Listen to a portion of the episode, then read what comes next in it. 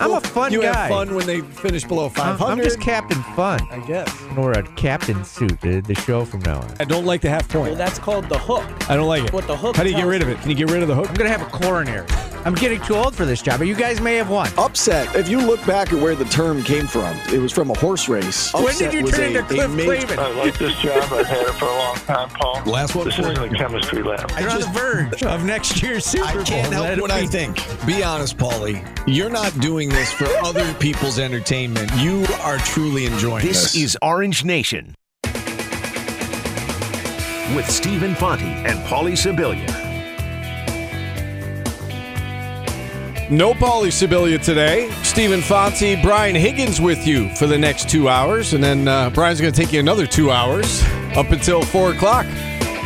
315 437 7644 is the number if you'd like to check in. And we'd love to hear from you. Got a lot of Cuse athletics to talk about today. Football team has now lost five in a row. Basketball team did bounce back over the weekend. They're back in action tonight. We'll uh, preview Syracuse Richmond and we should even uh, talk a little SU soccer at some point today. Uh, great game over the weekend as uh, the men uh, rally from a, a one goal deficit in the second half, win it in overtime. They're moving on uh, to the, the Sweet 16 version of college soccer that's coming up Sunday against Cornell. And again, we'll uh, we'll mix in your phone calls throughout. Brian, thanks for uh, for bench hitting. Long day for you today. Uh, four hours of radio ahead of you. Uh, yeah, I've uh, once again been locked in the room. I, I don't know why Jordan keeps doing that, but uh, yeah, this is a soccer show now. I don't know if anyone knew that. We're we're only talking soccer. The World Cup is happening. Um, there's a game happening right now. I know that. With, with two countries playing it with, it, and I don't know who they are, but uh, USA watch party today during the three one five because that game starts at two, so we'll pay attention to that. And you're right. Out of all of the orange sporting events this weekend, the soccer game was probably the most exciting. For sure. it sure. was awesome. Yeah, my, my son had a soccer tournament in Albany yesterday. I mentioned that to you off air. And uh, in between games, we were, you know, on our phones watching the game, and uh, they fell behind by a goal, and then they scored a goal right after that to tie it up, and won it in overtime, and they're moving on. And uh, so, yes, an exciting, uh, exciting season. It's been a special season uh, for SU men's soccer. But we begin today with uh, with the other football, right? I mean, the uh, the actual football is uh, Dino Babers and company dropping their fifth straight game. Um, started well. It was kind of a microcosm of the season, right? Started was- great. Started great, and then uh, you know the the second half.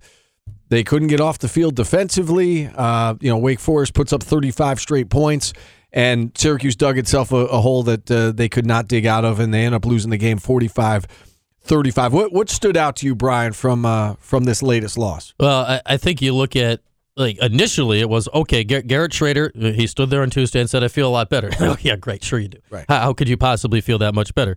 But again, it was kind of like uh, last week against Florida State. It, it took maybe two plays to say, "Okay, yeah, he's moved now. Maybe not what it was, but it, it looks way better, so that's good." And that played out well on offense. And then, man, what was it? Five, ten minutes of real time later was the first offensive drive of the game when Mikel Jones goes down and does not play the rest of Very the game. first play for Was Wake it literally Forest. the first play? Yeah. I- I mean, it's one of those things. Like, you just say out loud, I, I can't believe it. Like, Yeah. are you are you making stuff up now? What's happening? And of all of the injuries on defense this year, of which there have been many, if you want to talk about one that literally cannot be replaced, it's him. Yeah. So what? Once he's down, and, and again, that team is darn near impossible to stop when you got all your guys, and when you don't have him, man, you, you lose your leader on the field. And I, I think we saw Wake, Wake Forest figured it out over the course of the game.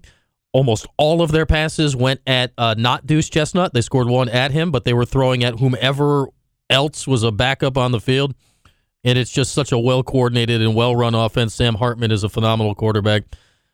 Like, I don't know what you were going to do at that point. You just couldn't stop them. You didn't have the guys. Yeah, and they had some missed opportunities in the first half, and at the time you felt like, man, those are going to come back to bite them, and sure enough, they did. There was the long touchdown pass to D'Marcus Adams that got called back because of a hold. A- And a ridiculous penalty. I mean, come yeah, on. Come yeah. Um, Like these, the Syracuse offensive line, they know how to hold you now. Like if they're holding you, everyone knows it. How many holds have they been called for this know. season? I know. Like at least wait a second and call a real one. Yeah, so that was brutal. Uh, you take seven points off the board there. They did not score on that drive. Then there was the drive in the second quarter where they get the ball to the 15 yard line, and then Shrader takes a sack. Yeah. Shrader takes a sack. You end up with a, a 52 yard field goal attempt, which they did not make. That's 10 points off the board there.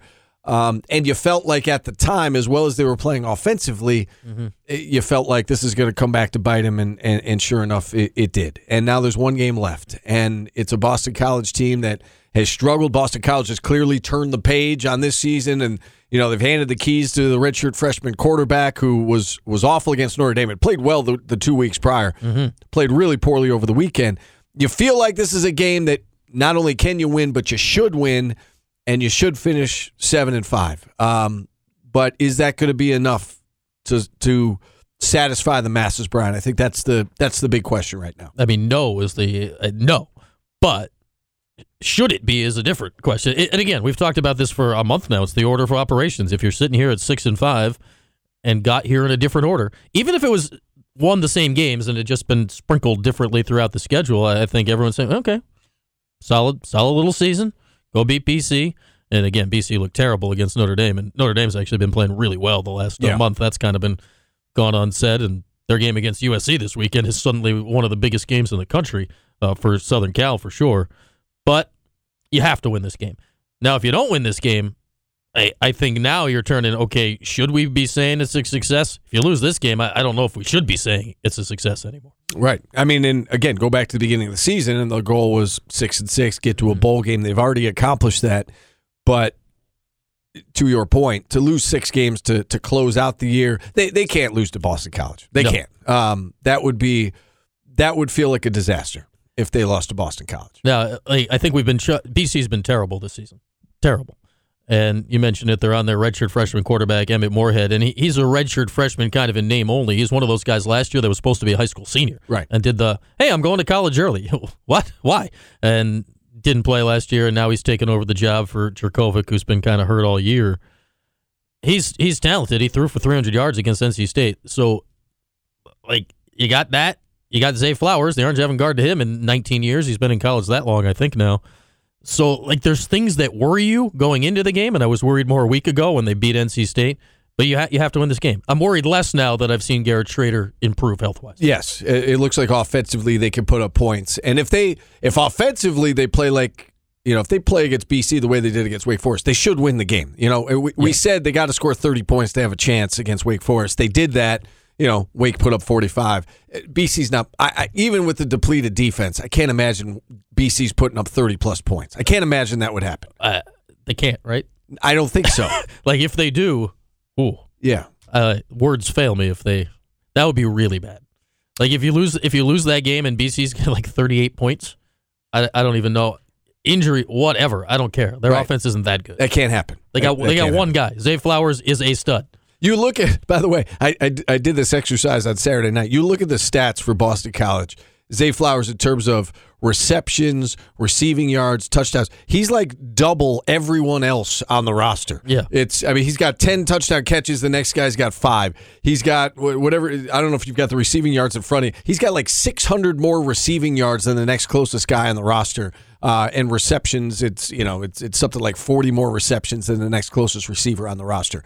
It's uh he is he's their one And home they, run threat. and they don't have a running. They usually have a, a- an NFL running back on their roster and an NFL offensive line, and they don't have that right. this year. So they got that, and that's it. They don't have anything else. And still, he somehow he's open all the time. It's and crazy. right, still they beat Louisville Yeah. by a point, and uh, they beat NC State by a point. So they've got they've got two conference wins.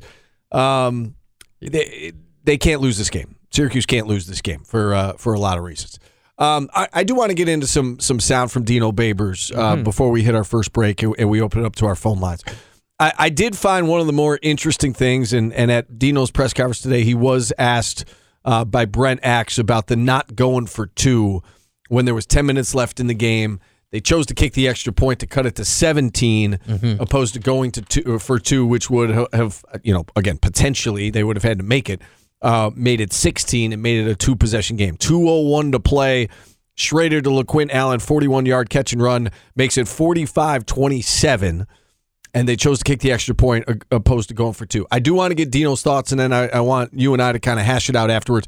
Here's Dino. This is he he gets into numbers. It's a little bit lengthy, but let's hear the comment, and then Brian and I will discuss. Watch this. I'll take it even generically. Okay, it's 40%. Okay, versus Wake Forest in the last two years is 38%. the chances of making three versus Wake Forest drops it to less than 10% based off of math alone. Or you can play it for a four possession game. By playing it with a three possession game, the last time you have the ball, you have to score a touchdown. Playing it with a four possession game, the last time you touch the ball, you may kick a field goal with a field goal kicker that has the range of 50 yards, which means you can somewhere you can attempt it eight, 42, 32, 35, 45, somewhere around the 32 yard line, you can attempt the ball and you can have an opportunity to tie the game. Those are all the things that are going through our heads when there's 10 minutes left to go, whether you're deciding to make it a three possession game or a fourth possession game. Now, the reciprocal is hey, coach, what's the chances of you getting the ball four times? Well, if you look at it, if, if we get the call with the quarterback, okay, we get the ball for possessions. If we make the field goal, even with 17 seconds left, you get it with four possessions. And I'm not going to get excited about what time we'd have had left to win the game with an onside kick and a Hails Mary, but it still gives you an opportunity. Comes down to whether you're going to play for three possessions or four possessions and whether you feel like you can get the fourth possession. To play for three possessions, we were taking a, a mathematical chance of saying that we we're going to be less than 10% was enough for us to win the game. And mathematically, that wasn't enough for me. All right, so uh, just to give it some context there, the, the play with the quarterback he's talking about is when Hartman, the ball came loose, they ruled him down, which was the right call. He was down. Um, going into that comment, he said that on his on his chart or on their charts that this was a pick 'em. This was coach's choice about whether or not to kick the extra point there or or go for two. Um, you you heard some of the numbers there. What what are your what are your thoughts, Brian, about whether or not to, to go for two in that situation? Well, I, I think it's two parts. To hear Dino explain it, the math from his perspective is correct. I still disagree with it, but uh, I feel better knowing that it was thought out to that level. Hopefully before they did it, Yeah, right. and not af- and not after they did it.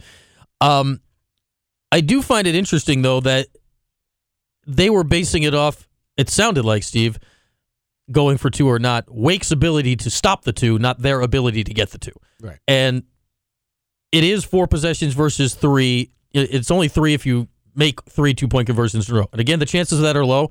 You're down 24. The chances of winning the game at all are low. Like you, the chances of winning the game in that scenario, I don't know what the numbers are, but 1%, 2%, it can't be very high. But if you have, if you think you can get one out of two, like if you miss the first, even on the second touchdown, if you get it to, now you're right back where you started. Well, that's what I was saying. because, thinking. Yes. but but you've at least taken the chance to cut it to a three possession game. What you did was you eliminated any chance of cutting it All to a three possession. So game. we didn't talk about this ahead of time. I, I am hundred percent with you in in your reasoning. I was thinking the same Mm-hmm. thing. That okay. It, with 12 and a half to play, Shrader throws a pick six. It's 45 21. If you're telling me that two minutes later now your chances of tying the game go to about 10%, percent Mm-hmm. um, and I realize that's not exactly what he was saying. He was saying it was 10% to get the three two point conversions. I would I would take that. You're banking on getting three more possessions after you kick the extra point. Three more possessions with 10 minutes to go when you haven't been able to stop this offense. And to your point, if you if you take a chance there and you get it, great. Now it's a two possession game with 10 minutes to go. If you don't get it there, okay, it's it's still a three possession game. I realize it's three touchdowns, but you would go for two on the next touchdown, and then you're right Yeah, you back. could get you're- right you're- back where you're you right back where you started. So, um, I'm with you in that. You know, I thought he did a better job explaining it this morning than the the answer that was given after the game. Um, and then, so that's why I wanted to play it. And he gets into the numbers, and it, it does make more sense now when you hear it. I'm with you though, Brian, in that I'm. And, and it's easy for us to say. I mean, we're we're not coaches. We're not in the heat of it. But I'm with you. At the time, I said, why aren't they going for two? Because I think you take the chance there. You try to cut it to a two possession game with 10 minutes to go. Again, there's no guarantee that you're going to get the ball three more times. And there's certainly no guarantee that you're going to be able to stop Wake Forest when they've got 45 points on the board. So, um, I, I I disagreed with that, but it, you know that was his explanation. And, and it turns out how many more times do they get the ball? Right, Two. right. Now, and there's two other things that go into it that were uh, okay. At least that was thought out. The the timeout before the punt earlier in the half. Well, you talk about getting the ball back later in the game. There's there's a timeout that's 40 to 45 seconds of game time. Again, were you going to win this game? No. This is beside the point. And He did address that, by the way, uh, at the press conference today, saying that uh, there was a look from Wake that they didn't like. take take the delay game. Take take. The, I don't care. It's five. It's five yards. If it was the first half, it's a different thing. Second half, those timeouts. This, this is a different sport, but um, and it's kind of the opposite. But I talked to John Desko about the idea of timeouts many, many times in lacrosse, and this is the opposite thing. He always said he regretted going into halftime with his timeouts, saying, "Well, I never called them." But in the second half, he always said the other thing: have to save them. Yeah. Be- and it's different in lacrosse, but you have to save them.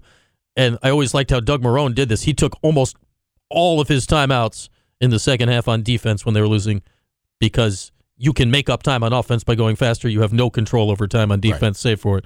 But then the other thing is late in the game, okay, again, I realize your chance of winning at that point, you've got the ball down 10 are 1%, 2 per, whatever the math is. It's not good. But th- this is the Madden way to do it. And no matter what, at this point, you have to recover an onside kick. It doesn't matter at this point. You had to kick the field goal, and I realized that Szmyt, you know, fell on his butt and missed. Uh, it would have better if he did that with 28 seconds left to go earlier. in first down. Yes. Because even if he had made it, you didn't have enough time at that point. Right. The strategy no longer worked. You had to do it when there would have been enough time to run three more plays. Right. I'm with you. At Gotta- that point, if you like, if you recover the onside kick, like the the play on the field goal ended with four seconds left. An onside kick recovery is going to take, Take four seconds. Uh, take say say it takes three. Say you get one play. Yeah. Well, okay, that's that is not maximizing it. So the I, it's just interesting to hear. Okay, one way that is, and I'll say this: that's all the math. That's great. That's great math, and I don't disagree with his math on it. Where was the math on the other two plays? Yeah. That's if, fair. If you're going to lean into it, great. Go go all the way. Analytic me to death. Do it on every play. I don't care. All right. Uh, and with that, let's open it up to the phone lines 315 437 7644. We're going to take our first time out here. We're going to talk a lot of 'Cuse football and basketball on the show today. We want to hear from you. Uh, we've got our artist of the day coming up. Brian's Oh. got. Uh, Yes. Uh, here, I, uh, here's the tease for the Yeah. artist. Uh, be, I, I forget. I'm Pauly today. I'm very forgetful. It's hard to remember what I'm doing. The you, got, you, got to make some mistakes if you're Pauly. Uh, uh, yeah. Well, let's go to break. uh, so I, I did the artist today. That's good. yes. Um, I, I got here in a very weird way. Uh, this artist produced uh, many covers. Okay. We're going to hear the originals today, but this artist produced two covers in 1987 that both went number one, and one of them took number one from the other one of them. We're going to hear none of those songs next, but we'll hear the originals uh, throughout the show. So you're going to have to go way back. Yeah. Yeah, it's Pauly. It's very convoluted how I got to the artist of the day today. Uh, we, we've got seven songs to play. The artist has six songs you maybe have ever heard of, so the first one's kind of a crapshoot. But uh, you're going to get to some songs you actually know by the end of the show. So that is why you have to stay tuned today. All right. I look forward to that. All right. Uh, how about that? Did that feel like Pauly? it, it felt very because I'm confused, which okay. is yes. Exactly. That's the whole goal of it. Uh, all right, we'll uh, we'll get to that next on the other side. Full lines open if you want to check in. Just getting started here on a Monday edition of Orange Nation. We're back after this on ESPN Radio. ESPN 97.7 and 100.1. Watch live on QSportsTalk.com.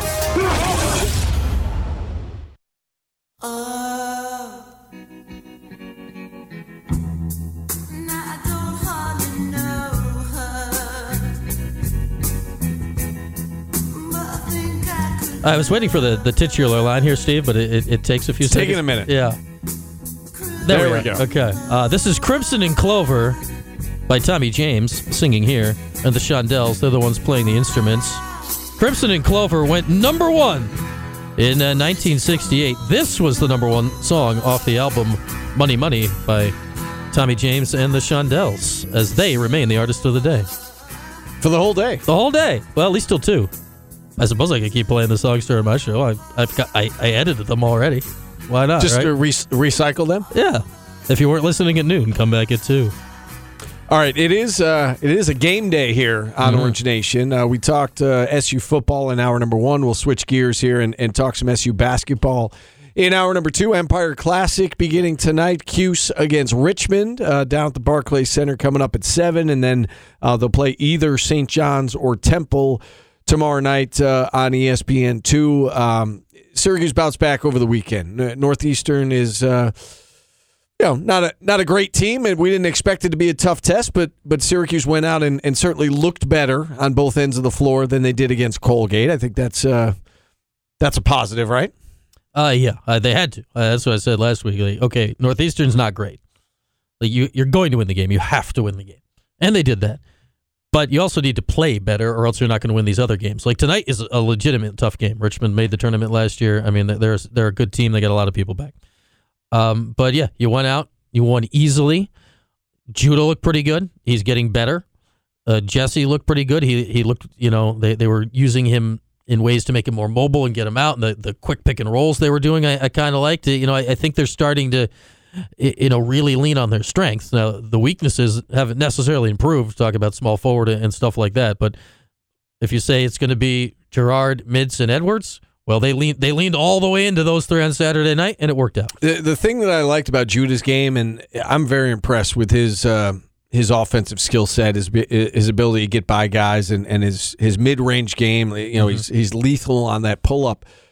At five assists and no turnovers, Yeah. and you know if you go back to the exhibition games as well, um, his assist to turnover ratio wasn't good. He had three assists, three turnovers against Lehigh, two assists, two, two turnovers against Colgate, and I, I want to say in the exhibition games he was It was about. I mean, he just it was I think it was less than one to one if I'm not mistaken. and it, it wasn't the turnovers in my mind. It was the lack of lack assists. of assists, right? A lack of assists. Um, so the fact that a he had five assists and b he had zero turnovers that, Mm-hmm. that's that's a good thing. Um, and again, just northeastern, I get that, but hopefully he's starting to figure it out a little bit. And you know, it's just. It, it- of course, there's going to be an adjustment going from you know high school to even playing at a an elite high school level like he did to come to a major Division One college program. There's going to be growing pains being uh, you know handed the keys to the car. So um, I, I like that you know in his third regular season game he went out there and you know five assists, five rebounds, no turnovers, 18 points. That was a just a really good solid game out of Judah Mintz. You know Joe's going to be there and and you know Joe shot it well, which makes such a big difference with him. I mean. You know, a couple more shots go down against Colgate. It's a different story for him. In turn, you know, Jim Boeheim even said that on our show last week that you know, Bam said after the game he thought Joe took some bad shots. He said after watching the tape, he took less bad shots than he thought. Just a couple of them didn't go in. Mm-hmm. You know, this game Joe goes five for nine from three point range. You know Jesse's going to be there, but but who who after that, right? Who after those three? And you could you could get by Northeastern with Judah, Joe, and Jesse. You know tonight and tomorrow they're going to be tough games. They're going to be. We expect them to be close games. Richmond is really good defensively who besides those three do they have? And I, I there's a lot of question marks. You know, um, Symir's done some good things, but he's not necessarily a scorer. He's more of a distributor. Who who can you count on to score points outside of those three? Yeah, I think Jim Boeheim said it. Um, I think it was after the Colgate game about Judah. We we have to get him doing what he does well, and that's what he did. Uh, the last two games, uh, talking about offense, now, now defense is a whole other world. I I think was certainly with the freshman, but you know he's driving. He only took one three. He missed it. Uh, the three point stats stand out to me. This is not a good three point shooting team. They were six of fourteen, and by they, you mentioned Girard was five of nine. The rest of the team is one of five. Is that a ideal? No, but at least okay, you understand the rest of the team isn't good at shooting threes. Now, maybe Chris Bell someday or Justin Taylor someday. We, we haven't seen it yet. You cannot count on it. Taylor made one. But the fact, okay, if the rest of the team can't shoot threes, don't. And they didn't. Girard's the only guy. It's harder to get one guy open for threes than spread it out. Well, that's what you did. Judah was driving. Jesse is a mobile big man. He's not a powerful big man. They got him out in the pick and roll and not like, you know, stodgy, set a screen and stand there pick and rolls quick, set the screen, get moving. So you took your, those are your three best players. You took your three best players and put them in position to do what they did well, and they did it well. Is that recipe going to work against better teams? Because they know that too. We'll find out tonight. You mentioned Richmond's a great defensive team, but what what's the goal? Put your best players in position to do what they did well. That's what they did very specifically. It felt like on Saturday. They've got to get more production out of the forwards, obviously. Um, who are you more concerned about at this point? You more concerned about Benny, or are you more, more concerned about Chris Bell? Who's getting, you know, Bell's getting less time, less opportunities, but again, when he's out there, like he needs some good things to happen, and and they and they haven't. Uh, we hear what a great shooter he is. It hasn't happened in games yet. Um, you know, I was at the practice leading up to the Lehigh game because I was calling that game on radio, and I swear he he he hit like 15 threes in a row, standing right in front of me from the wing. Chris Bell? I, am not even sure he touched the rim. Okay. like it was swish, swish, swish. Like you. You can tell the kid's a good shooter, but it's different when the bright lights go on and you're in a game. And, and I, I think he just needs some good things to happen, and maybe that'll help him relax a little bit. My guess is he's pressing, but you know, and Jim Boeheim brought this up. Not really rebounding when he's out there either. Like he's got to do something when he's out there, even if he if he's not making shots or he's not taking shots. He has to impact the game somehow, and he, he just he isn't doing that right now. And again, it's just three games in, three regular season games in. But of the two, him or Benny, who are you more concerned about at this point? Uh, I'd say I'm more concerned about uh, this is Bell included. I'm more concerned about the small forward position uh, because it's not just Bell. They're not getting anything out of anybody, and they're all freshmen. Is is the problem? It's Bell, Taylor, and Quadir Copeland is primarily. And you know, I guess they played some minutes of Benny and Maliq Brown together, which can work defensively. Offensively is uh, not great. And you know, the other game, the Colgate game, it was the three guard lineup, a, a significant chunk of the game, which you know is interesting, but you probably want to use it sparingly. I, I'm more concerned about small forward, and it's less the shooting. Yeah, his shots aren't going in. Everybody says Chris Bell's a good shooter. Like you said it, Jim Bam. Everybody has said it. I will believe it. He need how you stay on the floor long enough for your shot to finally go in is you have to go do something else. Yep. And at his spot, and especially now it looks like they're going to be playing zone, I bet a lot, or exclusively. Shocking, I know. He has to rebound in the zone. The center gets tied up in the middle of the zone and can't, like, Jesse, he's got a lot to do. He cannot go get all the rebounds. Benny is not going to be on the side of the floor to which all of the rebounds bounce. The other forward has to go get the rebounds. If that's him, you got to do that. If you do that enough, Jim Boeheim will let you stay on the floor and miss shots if they're the right shots. He'll, if you're taking the right shot, he'll let you stay out there. You have to do the other stuff. He hasn't done the other stuff yet. It's 12 minutes. If you do the other stuff, that 12 can be 25, and maybe in minute 20 the shot goes in. Yeah, right. And then maybe it clicks in your brain. 16 minutes against Lehigh, zero rebounds. Uh, only played eight minutes against Colgate, zero No. rebounds. Played 12 minutes against Northeastern, got three rebounds. He, he- you're right. I mean, he's got to he's got to do more. He's got to impact the game more than than what he's doing right now. That's, that's Especially he's in the zone. Especially. and and you know who's been doing that and stealing some of his minutes. And I realize they're not exactly the same position, but he's playing one of the forward spots. Is Maliq Brown? When Maliq Brown's out there, he's doing other things. Well- he's he's earned, you know, he's getting his hands up passes, steals, rebounds. He's he's doing, you know, he's not necessarily a scorer, but Mm-hmm. he's impacting the game when he's out there on the floor. On defense in the zone, though, they are exactly the same position. Right. Yes. Uh, now, offense is a different thing. Maliq can't shoot. Now, he can do other stuff, but in theory, that's the same stuff Benny is doing because you don't want him shooting. Yeah, like right. He's like, oh, yeah, I, I will go shoot. Coach, let me shoot. Mm. So if, if it ends up that Maliq's in there, he's going to play the four, which technically makes Benny the three and might give him some thoughts that you don't want him Yeah, you don't want that. So, don't you know, there's some there's some things to think about. But, you know, on def- if you're playing the zone, there is no difference between the forward spots. You don't always end up on the same flat. You generally go to the same side, but sometimes you end up on the other side and you play it. Th- There is no difference. All right, we're going to take another time out here. We got Bob Black, the voice of the Richmond Spiders, set to join us at 1.30. We're back after this on ESPN Radio. ESPN 97.7 and 100.1. Watch live on QSportsTalk.com.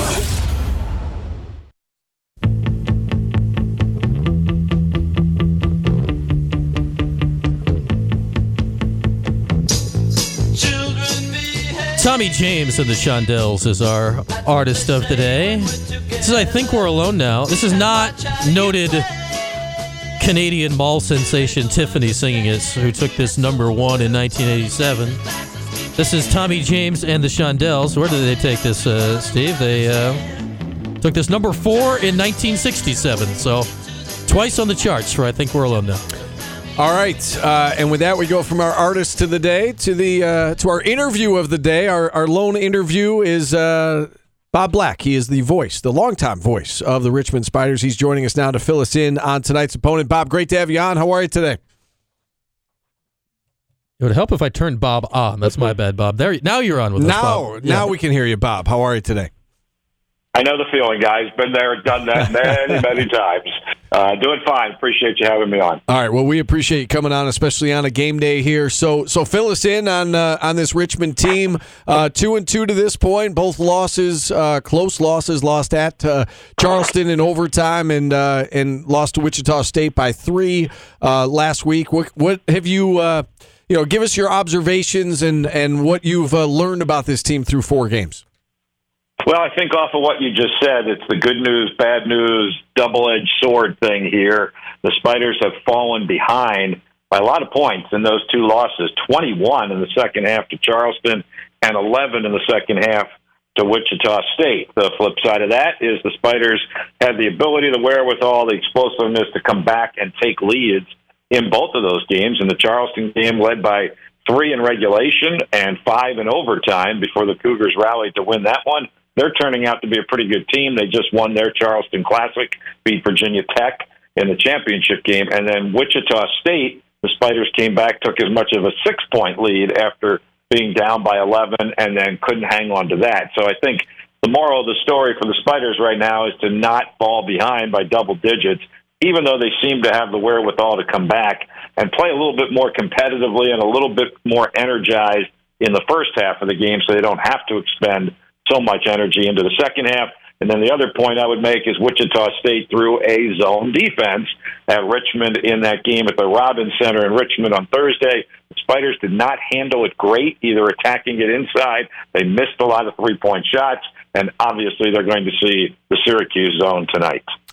No doubt about that. Uh, you know, Syracuse and, and Jim Boeheim, they said they're going to try to play some man this year. We've seen the man mixed in a little bit. It has not gone well. So I would expect, uh, if not 40 minutes of zone, a, a majority of zone, certainly uh, by the Syracuse defense. Uh, talking about defense, you know, Bob, when, when I think of Richmond, I, I think of, of defense. The fact that they were able to put up, and I realized it was an overtime game and, and a fast, you know, style of play and an up tempo game against Charleston.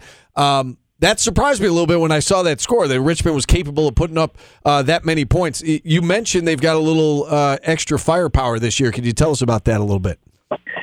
Well, we brought in three transfers this year, which is something Richmond has not done much of now. In the new landscape of college basketball and college athletics, everyone is bringing in transfers, obviously, and Richmond had to replace four super seniors, either fifth or sixth year guys from last season, 2,000 two 2,000 point scores that got them the NCAA tournament and got them a victory over Iowa in the first round of the NCAA tournament. So Coach Chris Mooney went out and selectively picked some transfers to bring in. So Richmond added three transfers, two of whom are already showing really strong signs offensively. Isaiah Bigelow, who's a transfer from Wofford, had a double double the other night against Wichita State, 16 points, 11 rebounds. And then Jason Roach was the freshman of the year in the Southern Conference at the Citadel, a prolific three point shooter, led the nation amongst freshmen with 110 three pointers last season. So that's to go along with a guy like Tyler Burton, who is the leading returning scorer and rebounder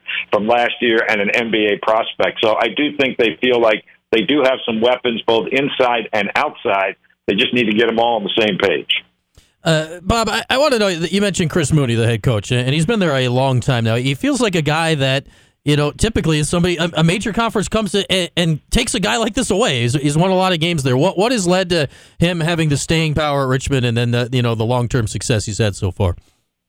Uh, loyalty would be my one word answer to that, and that's a two way street. I think he's been loyal to the university and to the program through both ups and downs, and he has certainly suffered through some down times as well, but has enjoyed the ups. And I think his players and the program, conversely, have shown their loyalty to him as well. I mentioned those four super seniors.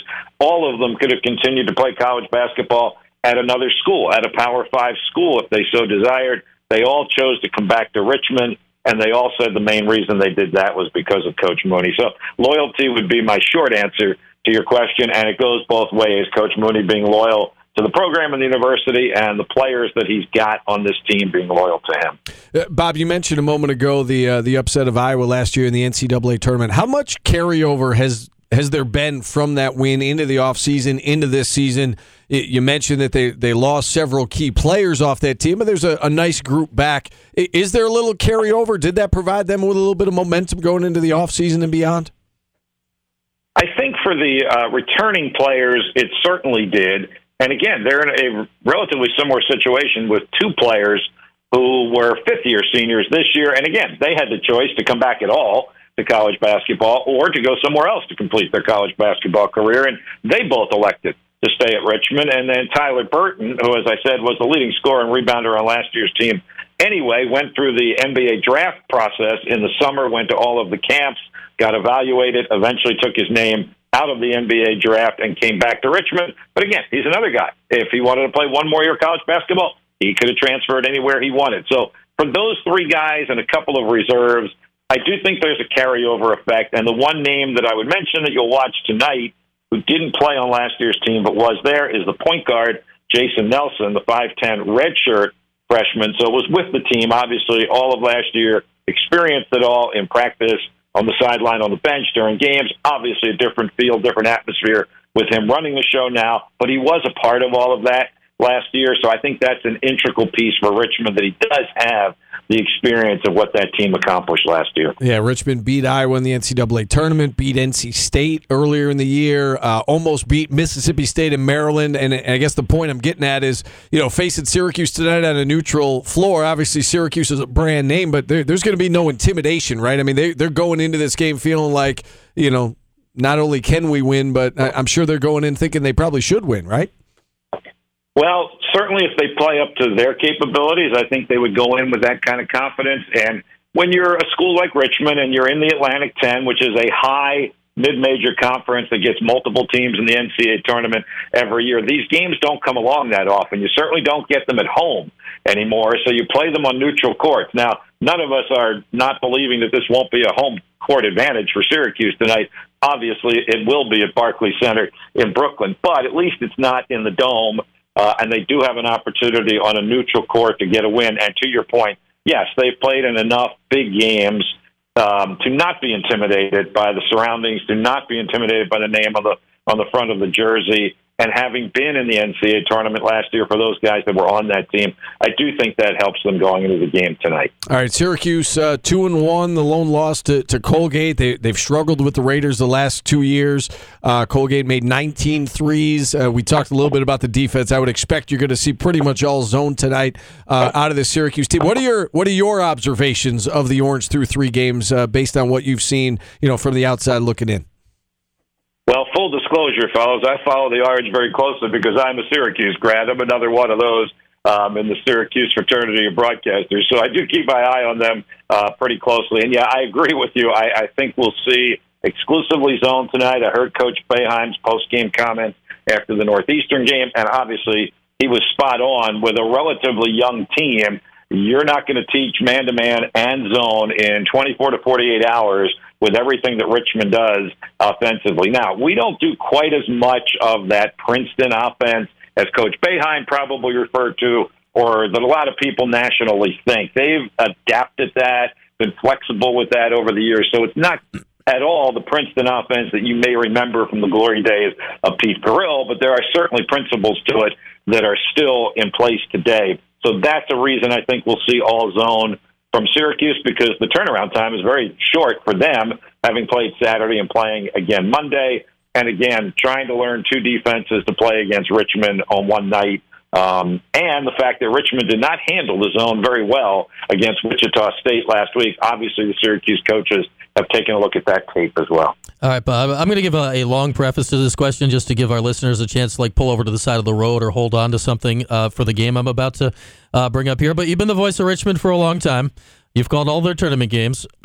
which means you called the tournament game that I'm about to mention, which was in 1991, the first ever uh, 15 seed uh, to beat it two. Uh, it's a long time ago now, Bob. But uh, how much does that still come up? Because as you know, we Syracuse fans we're very bad at forgetting uh, terrible life events uh, like that. So how how often does that come up? As the the huge Richmond win in the tournament back in '91? I think with this group, it never comes up because obviously none of them were born in 1991. I think they know the history. Coach Mooney certainly knows it and appreciates it and has got to know our coach back then, Dick Tarrant, uh, who is still around Richmond and, and comes to games. So I think Coach Mooney has an appreciation for that. Um, I guess when I bring it up with our audience and our listeners, and there's a chance it might come up, fellas, oh, just, on just our pregame maybe. show tonight. Only the pregame show? Come, come on, Bob. and and my play-by-play call at the end of the game might actually be played on our 30-minute pregame show huh. um, tonight. And I'll, I'll tell you this: I will I will say this. Uh, I've been doing this, you said, for a long time now. It's 40 years, and I was asked to to give my top 10 moments in the 40 years at Richmond, and that was the number one moment of Bob Black's tenure at Richmond. Uh, not only because it was the first 15 to beat a two, but it was my alma mater. And I spent that entire week back in 1991 answering the question, well, who do you really want to win, Richmond or Syracuse? Well, obviously, when you're working for a school, you better be in that school's corner. Um, so it was a tremendous accomplishment. It was 30 plus years ago. As I said, nobody on this team, other than coaches, was alive at that, and broadcaster was alive at that point. So I think amongst the team, not at all. I think amongst the fan base, it does still come up. Having said that, fortunately, Richmond has been to more NCAA tournaments and has won more games in the NCAA tournament since that one. But that one is still an historic event in Richmond. What What was it like for you calling that game, being a Cuse guy, and what What do you remember from that game? What, you know, when you look back all these years later now, what what comes to mind?